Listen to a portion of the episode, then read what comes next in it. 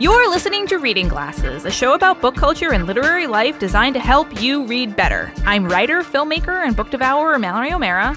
And I'm Brea Grant, filmmaker, actress, and e reader. This episode, we're talking about being a book tourist and interviewing Icelandic crime author Yrsa Sigurdardóttir. But first, what are you reading, Brea? I'm reading Faller by Will McIntosh. Um, I I've read I a couple. Heard of this. So Will, I call him Will because we now follow each other on Twitter. Nice. Even though I have not yet communicated. Isn't that the most exciting thing It's ever? really exciting. An author I really liked did that to me on Twitter the other day, and I, I- was freaking out. I read a book of his, his that I really liked called Love Minus 80 a few years ago, and I just read Burning Midnight, and now I read Faller, which is, wait for it, dystopian. I'm so surprised. Basically, a wor- everybody wakes up one day and they can't remember anything, and they call it day one, and they don't know what's going on, and it is real violent and really crazy, and also. It's not the current world we live in because there's an edge to this world that you can straight up fall off of. And um, what happens is this guy who starts calling himself Faller, he wakes up and he has a parachute and a parachute, like a little toy parachute guy in his pocket. And he decides that his, and a, ma- and a map dri- uh, drawn in blood.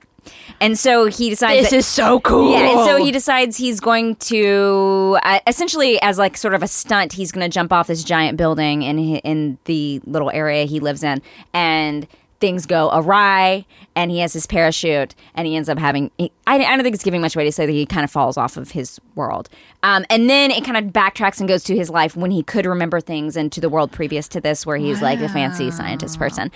awesome. I actually really want to read that. that sounds You should, amazing. and I would check out all of his work. I'm going to go back and read some more of it. I, I think every his writing is really up my alley. What are you reading, Mallory?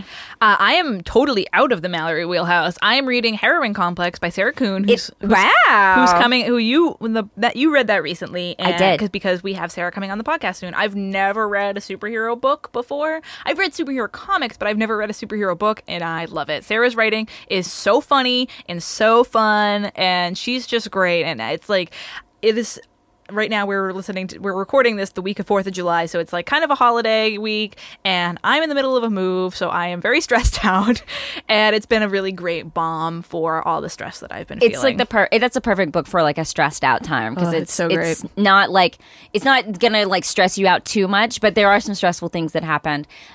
Do you feel weird reading out of your wheelhouse, reading a superhero book? no, Like- I love it. I I, it, I I like reading out of my wheelhouse because it expands my brain a little bit, Mm-hmm. and as a I, I like doing it as a writer because it like shakes my brain up and gets me thinking different ways of doing things. awesome.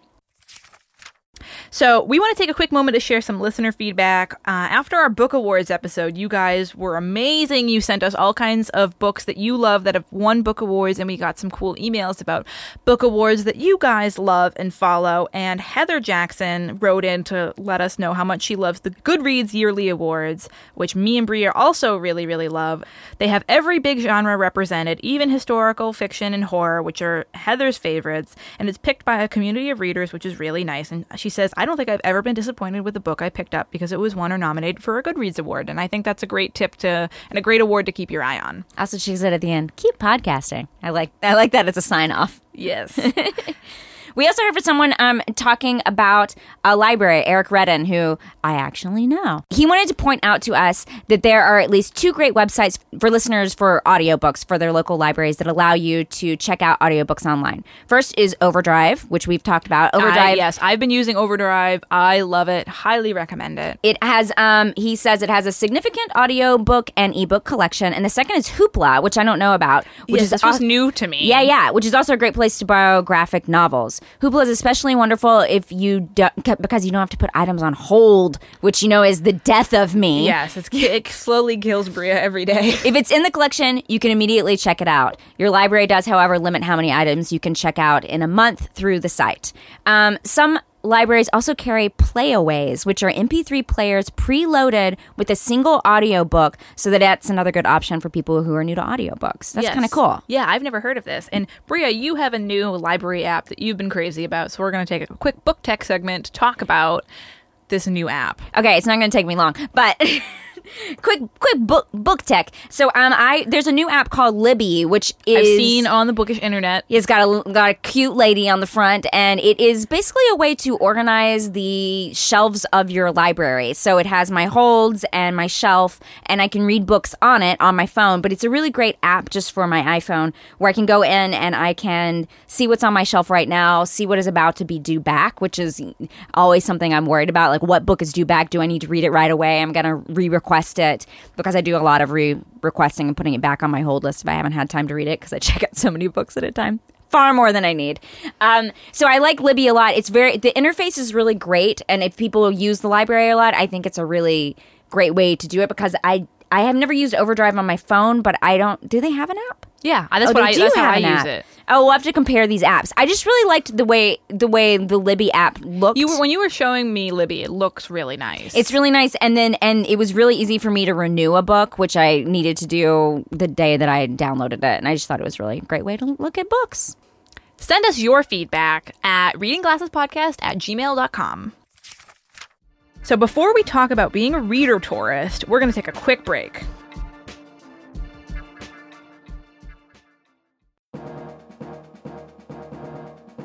Following the news is hard and it sucks. How do you know which stories are important? Which sources do you trust in this post truth world of reactionary journalism? I'm Brent Black, And I'm Travis McElroy. and we host a podcast called Trends Like These. We cover trending news stories, We debunk misleading clickbait headlines and we always try to throw in a little bit of good news. in our quest for truth. So join us every week on MaximumFun.org or wherever podcasts are found.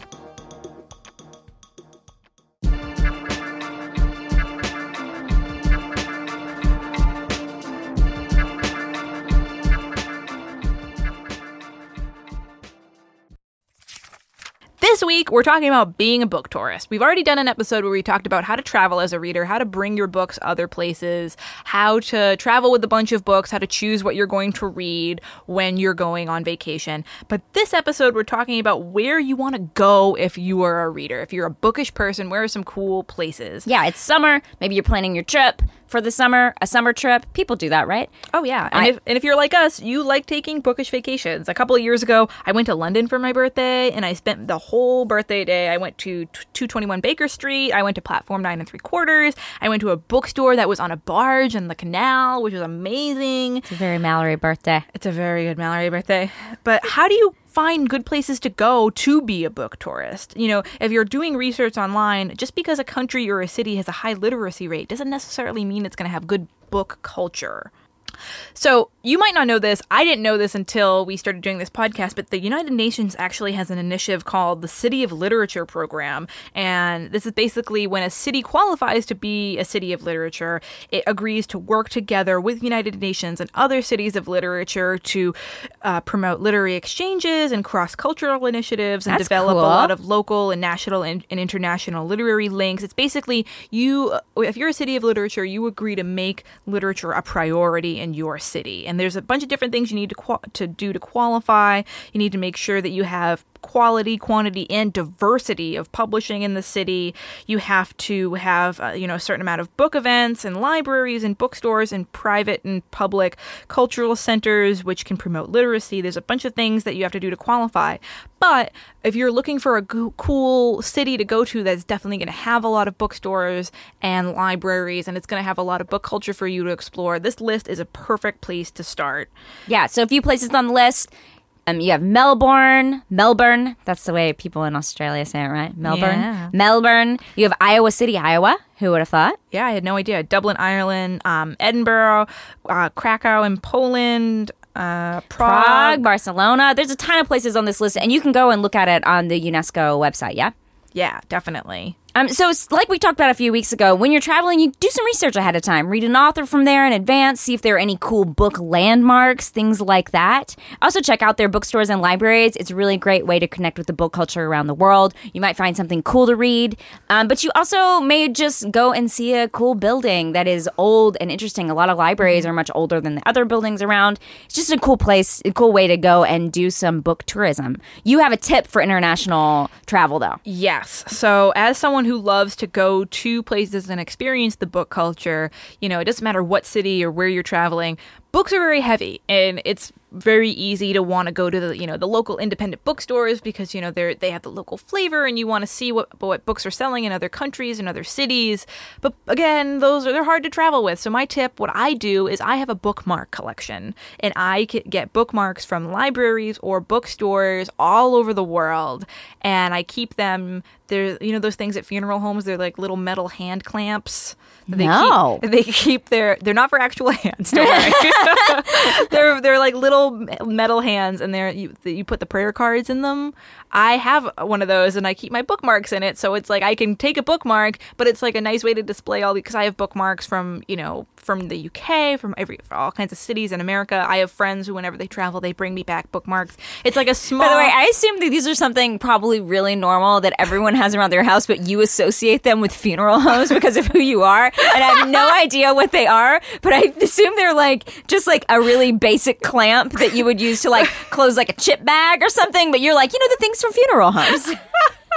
well, we're gonna have to we'll do some follow up. I'm gonna have to look this up if like normal people have these too. Okay. But I, you know, so grab a bookmark. It's, I, I That's have, great. I, I love them, and I think it's an easy way to get a souvenir from from book traveling that isn't really really hard to carry around.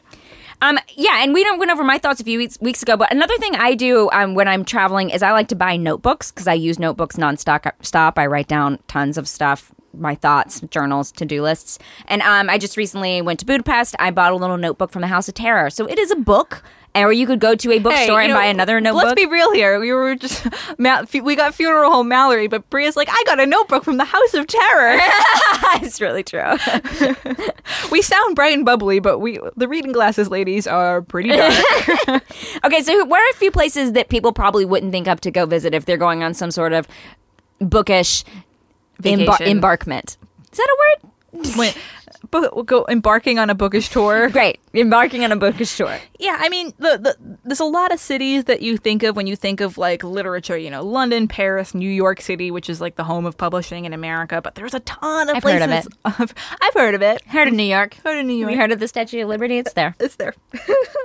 there's like a ton, and, and if you do some research, like we're talking about, you can find some amazing places that are very, very bookish, more bookish than New York City, and you've never heard of them. Uh, one place that I am, I've never been, but I'm dying to go. It's a place called Hay on Wye in Wales, and it is the national book town of Wales. It's like a bibliophile destination. They have this, it's this tiny little town, and they have 24 bookstores there, all different kinds, new bookstores, used bookstores, uh, rare bookstores. Wow, if you like, if you lived there, then the likelihood of you working at a bookstore would be pretty high. Yeah, like, oh my you'd be like, "Where do you, do you work at the bookstore?" Like, people would probably like say yes. Every, there's just book people. I just imagine like everyone who lives there is amazing.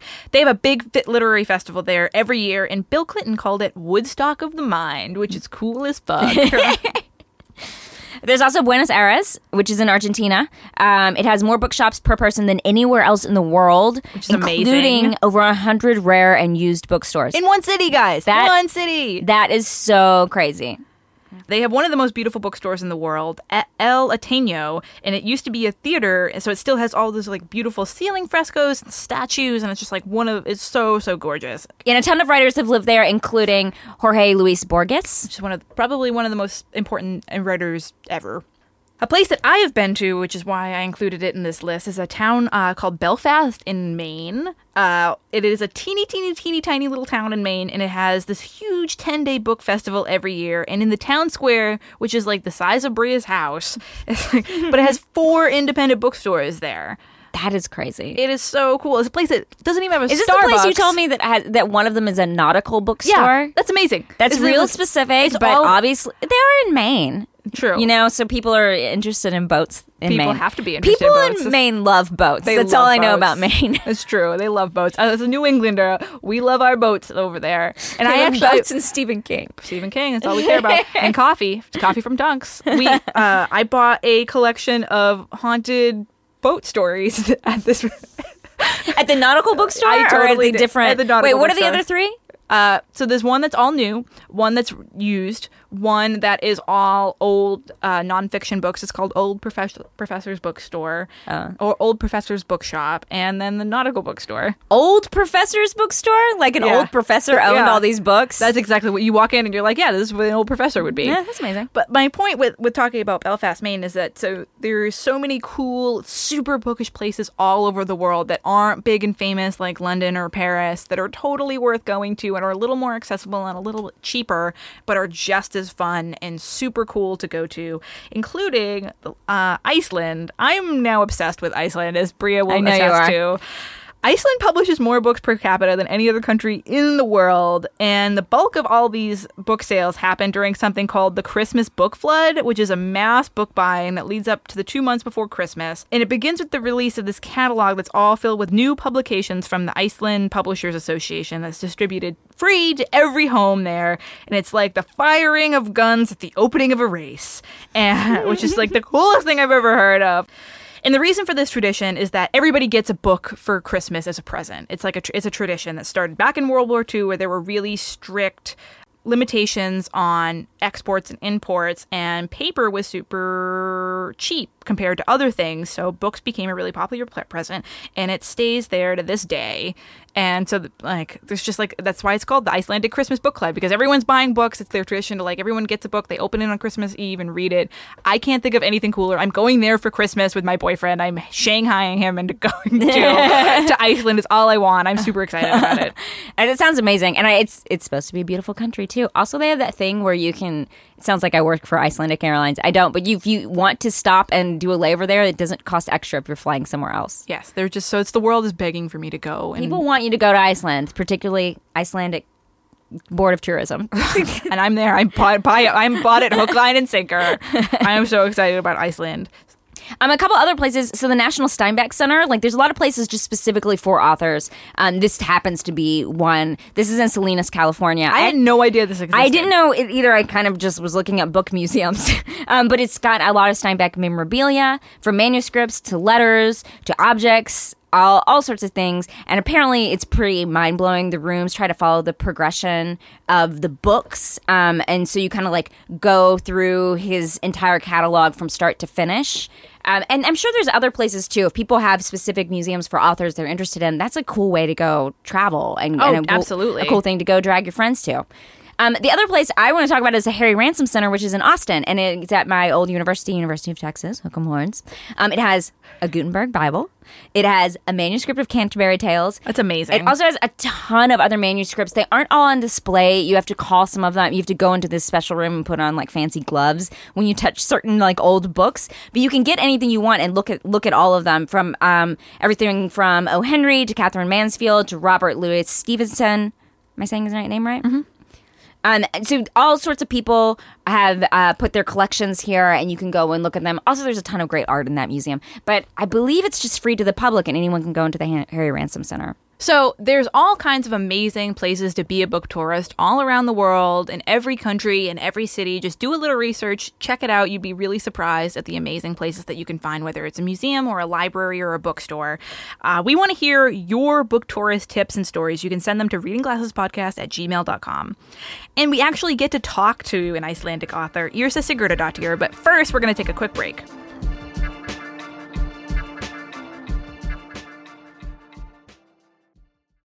Mugs, shirts, stickers, patches, tanks, and more are yours for the purchasing at MaxFunStore.com.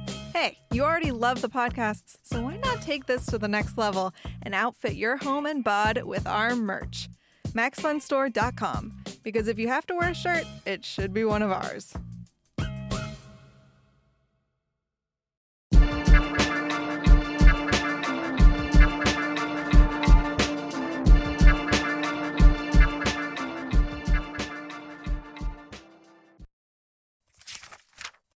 And here we are with Yrsa Sigurdardottir, Icelandic crime and horror author. Hi, Yrsa. Thank you so much for coming on the show. Yeah, thank you for having me. So, we know that Iceland has a very strong reader culture, and uh, we were wondering if growing up in that sort of very reader friendly culture has affected you as a writer. Definitely, definitely. Uh, my uh, sort of entry into writing uh, didn't come from taking creative writing classes or, or anything to do with literature. My my background is I'm an engineer, Oh wow. civil engineer. So, but my love of reading, which is installed to you know me as a kid, like most people here, uh, is was sort of my introduction into writing because I loved reading. Oh, that's wonderful. So, what is your personal experience with the Icelandic reader culture? I'm assuming you're also a big reader. What do you, you know, do you participate in that culture a lot? Yeah, I do. The, the, it's the Icelandic reading uh, and publishing world. It uh, it's it's quite dominated, like the Icelandic by the Icelandic authors, by the Christmas book market. So so all novels that come out in uh, hardcover by Icelandic authors will come out in October, November for Christmas. Wow. Yeah, and it's called the Christmas Book Flood, and uh, so uh, so you so you get Christmas presents that are books, and and like a Christmas where you don't get any books is like a total flop. Oh no. I mean, I feel the same way, but that's just because I love to read. yeah. And and then you know after Christmas people are like exchanging views on books and what did you get and so on and it, it's a nice I think it's a really nice concept and, and you know the winters are dark and so we you know traditionally we tend to associate reading very much with winter but now it's coming more into its own also in the summer with paperbacks coming out and so on. Yeah, we love that. We love the idea of, of getting a, a Christmas is a bad idea, bad a bad holiday unless you get a book. That sounds amazing. Yeah, total flop. So, uh, do you have any favorite libraries or stores over there? Well, yeah, the, I mean, every town has a library here. I guess pretty much the same same as in the states. I guess, uh, but I I usually buy my books. I, I used to go to the library as a kid a lot, but uh, but these days because the thing is the libraries have very much Icelandic books, and since I started writing in Icelandic, I tend to avoid reading like the Icelandic crime writers. I write crime and horror because I find it a little bit uncomfortable for some reason. So I'm reading in English mostly, and, and they don't have very much in English at the libraries. So so I buy my books. Ah, So, what are you reading right now? Well, at the moment, I, I'm a I'm a, on a panel of judges for the New Zealand Crime Fiction Award. So at the moment, I'm sort of going through the ten long listed books. Oh, that's awesome. oh, that's fun. So, you you are a crime writer. You're also a horror writer. Do you like to read a lot of horror? I do, but but the problem with horror is there's not that much good horror out there. Uh, we we agree with that. We we it's a it's very hard to find horror horror um, horror writers and horror books. I imagine it must be extra scary to read horror writers in the long winters of Iceland. Oh, definitely, and we have a long-standing relationship with like ghosts and, and that kind of stuff. So so it fits quite well into Icelandic culture. For people who aren't from Iceland or are not familiar with Icelandic authors, is there are there people you could recommend for them because you have such a a, a, a strong reader culture there? We're just interested in, in what are some good gateway authors for if someone wants to pick up an Icelandic author. Yeah, um, I mean, if you like crime or reading crime novels, th- there would be myself and Arnaldur Indriðason and Ragnar Jónasson. Um, Then we have, uh, f- for more like sort of fine literature, there is Sjón. And one of my favorites is Auður Ava, but I'm not sure that she's out in the States. The problem with getting translated to English is that you're such a big language and you have so many writers as a result that you don't have very much in translation. Hmm. Oh, Interesting. yeah. I didn't think about that. Yeah, that makes sense. Yeah, I mean here we have a very small language and we, you know, we have a lot of writers per capita, but but uh, but we translate more and and generally the smaller the language, the more you will have in translation. Gotcha. So, what book do you have? Do you have a particular book that you like to give as a gift to to people during the book flood? Well, I, I usually give my my dad a book by Ragnar Jónasson. Uh, I gave my mother, for example, the book by Auður Ava that just came out this Christmas. Uh, I like, I tend to like a lot of the fe the like in the final literature. I, I think we have some really really good female writers, which is very nice. That's great. Yeah, and they they just have some, yeah, they they they they seem to have it pat down somehow. Now, can you tell us about some of your reading habits? Do you, I, I know you guys have these very, very long winters. Do you just sort of hunker down with a book in the dark, or what do you, how do you like to read? Yeah, I like to read lying down. Or, yeah, or sitting on a or like on a plane when I can't lie down because I'm I'm not in any like super class. I'm just in the back. Uh, you know, I, then I, I can read on a plane sitting up. But usually I like to like lie on a sofa or or even in bed. So yeah, and and it laying down readers. yeah. and for the longest time, me and my husband didn't have a TV. Oh, So- there you go. Yeah, and that freed up so much space for writing and reading and but now we have a new TV so so it's, it's hard to to uh, so we have to sort of you know okay let's not go overboard in watching this thing you know we were without it for so many years that but I, I do prefer reading to watching I must say So your novel, I Remember You, is one of my favorite horror novels. It really, really scared me. Do you have a horror novel that you that was one of your favorites that you think is very, very frightening? Yeah I I, I liked uh, Dark Matter by uh, Michelle Paver or Paver I'm not sure how to pronounce it Oh, I'm gonna have to pick that up because I'm. It's hard to find books that are very, very scary, and the ones that do actually scare me stay with me very for a very, very long Yeah. time. I'm gonna have to check Yeah. that out. So, for, for our listeners, do you have any new projects that you'd like to promote? You said that you had a um a movie movie adaptation of a book of yours coming out in the states. Can you tell us more about that? Yeah, um, the my horror novel, I Remember You, uh, that one has been made into a film here in Iceland, and it's just I think it's still in the theater actually, and I think like we have a country of what 330,000 people. I think like 40 to 50,000 people have seen it already, so it's been a like a very good success. Yeah, And it's really good, yeah. Yeah, and it's really good. I mean, really good. The actors are good, and everything is just. I I very much liked like this film, and uh, and I think it should. I mean, there has been a distribution deal made with the states, but I don't think it's like it'll be in an Odeon cinema or anything because it, it'll be have to be subtitled. But it'll it'll make its way to some artsy theaters, maybe. Yeah, definitely. Yeah, and maybe who knows? Maybe there'll be a uh, like a remake, but I'm not sure. Yeah. Oh, we're we're definitely going to check that out because that's very much in our wheelhouse, and we're lucky lucky enough to live in Los Angeles, where there's if any movie's going to play anywhere, it's going to play here. Yeah. Oh yeah, of course. Yeah, yeah. Well, thank you so much for coming on and joining us. This we're we uh, the whole this whole episode is about reading all like reader cultures all around the world, and we are both very fascinated by the love of books that Icelanders have, and we're so excited to be able to talk to you as both a writer and a reader. Yeah, and if people want to find you, if they want to find you on the internet anywhere, if they want to look up your stuff, where should they look? so I have a like a Facebook page where you know stuff is put on about me and my books, and then uh, and then I'm on Twitter. I'm really good on Twitter. Oh, Uh, yeah, and um, and then uh, what else? Yeah, and then of course my books are for sale on Amazon and and they should be in bookshops in the states. Thank you so so much for joining us. Thank you for having me. Now we're going to solve a reader problem from one of our listeners. Stephanie Francis wrote in and said, Loving the new show. I have a question for you. What do you do when you're afraid to get to the end?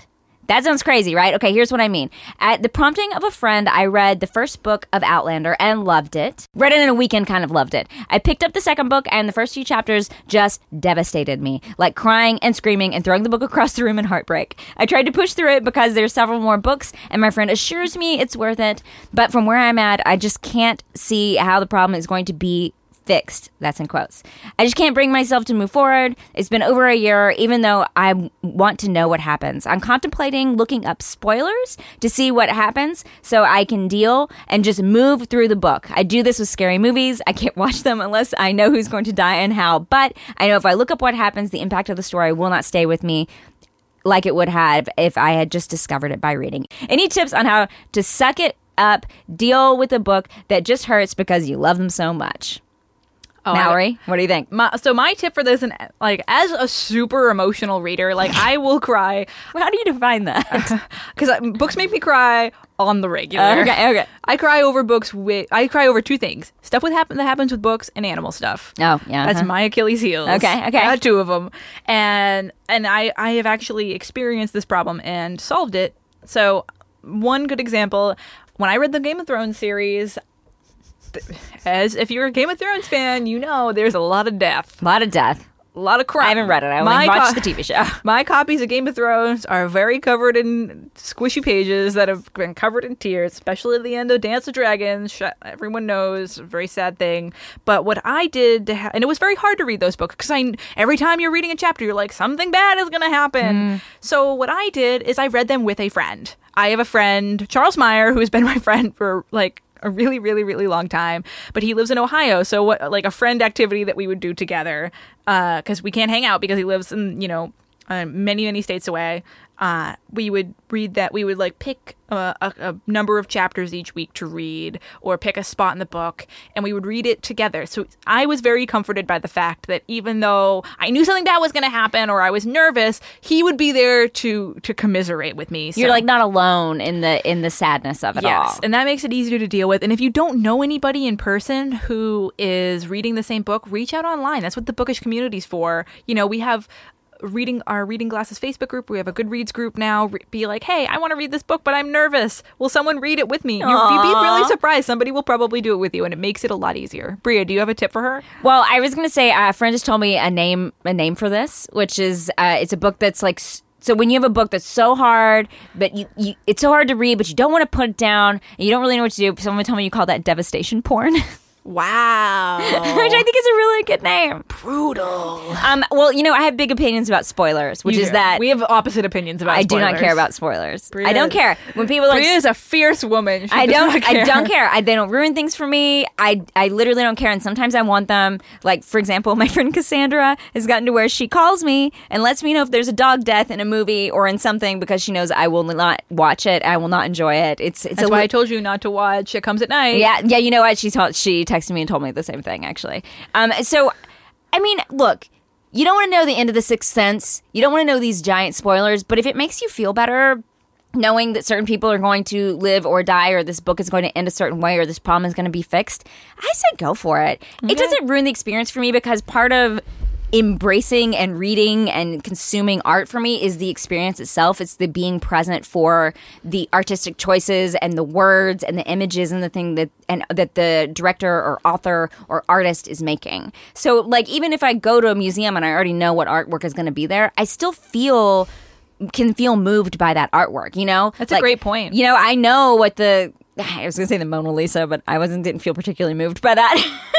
I love that idea of you sitting in front of the Mona Lisa going, meh. Man, who cares? Take it or leave it. Take it or- yeah. Why, but why don't you replace it with some? Everyone's like taking pictures, and Brea's like looking, like on Twitter, like looking on her phone. Uh, I'm Brea's just saying- reading in front of the Mona Lisa. I'm just saying we lo- like you know a lot of what your artist, your favorite artist's art looks like. You go to a museum, you're no less moved by it. So I or you know what your favorite album sounds like, and you're no less moved by that. Every if you like really love it, I, it still has an emotional resonance with you. So it doesn't bother me. I know I'm in the very small minority. No, I mean, this makes sense. I mean, there's it nothing makes more a lot of to sense. make internet the internet matter than a spoiler. Well, you know what? Also, to be fair, I feel like if you were on the internet, Spoiling things every day. no, I mean, you should just expect spoilers to be there. I, they are. I mean, yeah. And I don't have a. I'm look. I mean, sometimes people will be like, "Tell me the end of the movie," and I'd be like, "Did you just tell me the end of the movie?" And I'm like, "I'll still go see it." I don't really care that much. Yeah, yeah. But people, I tweet out a lot of Twin Peaks spoilers, and people are like, "Oh, I haven't watched it yet." Well, get the fuck out. This is my Twitter, bitch. Like, get off. I want to talk about Twin Peaks. I just want to say to Stephanie, embrace the spoilers. Uh, so you can tweet us your bookish problems at Reading G Podcast on Twitter and email them to us at readingglassespodcast at gmail.com. Now, we're going to leave you with this episode's book connection, a way to connect with other readers online with the use of this week's hashtag. And this week, it's hashtag reading around the world. You can Instagram a photo of you at a bookish place that you travel to. You can tweet us your favorite non local bookstore that you visited and loved. We want to hear about your bookish travels, and we want to see the pictures from those vacations.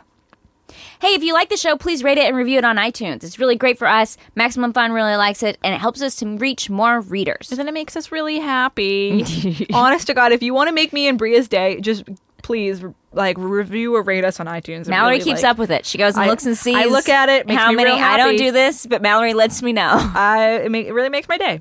Uh, listeners can email us at readingglassespodcast at gmail.com. You can find us on Twitter at readinggpodcast or on Instagram, Reading Glasses Podcast. You can always follow along on our bookist adventures using the general hashtag Reading Glasses. Thanks for listening, and, And thanks for reading.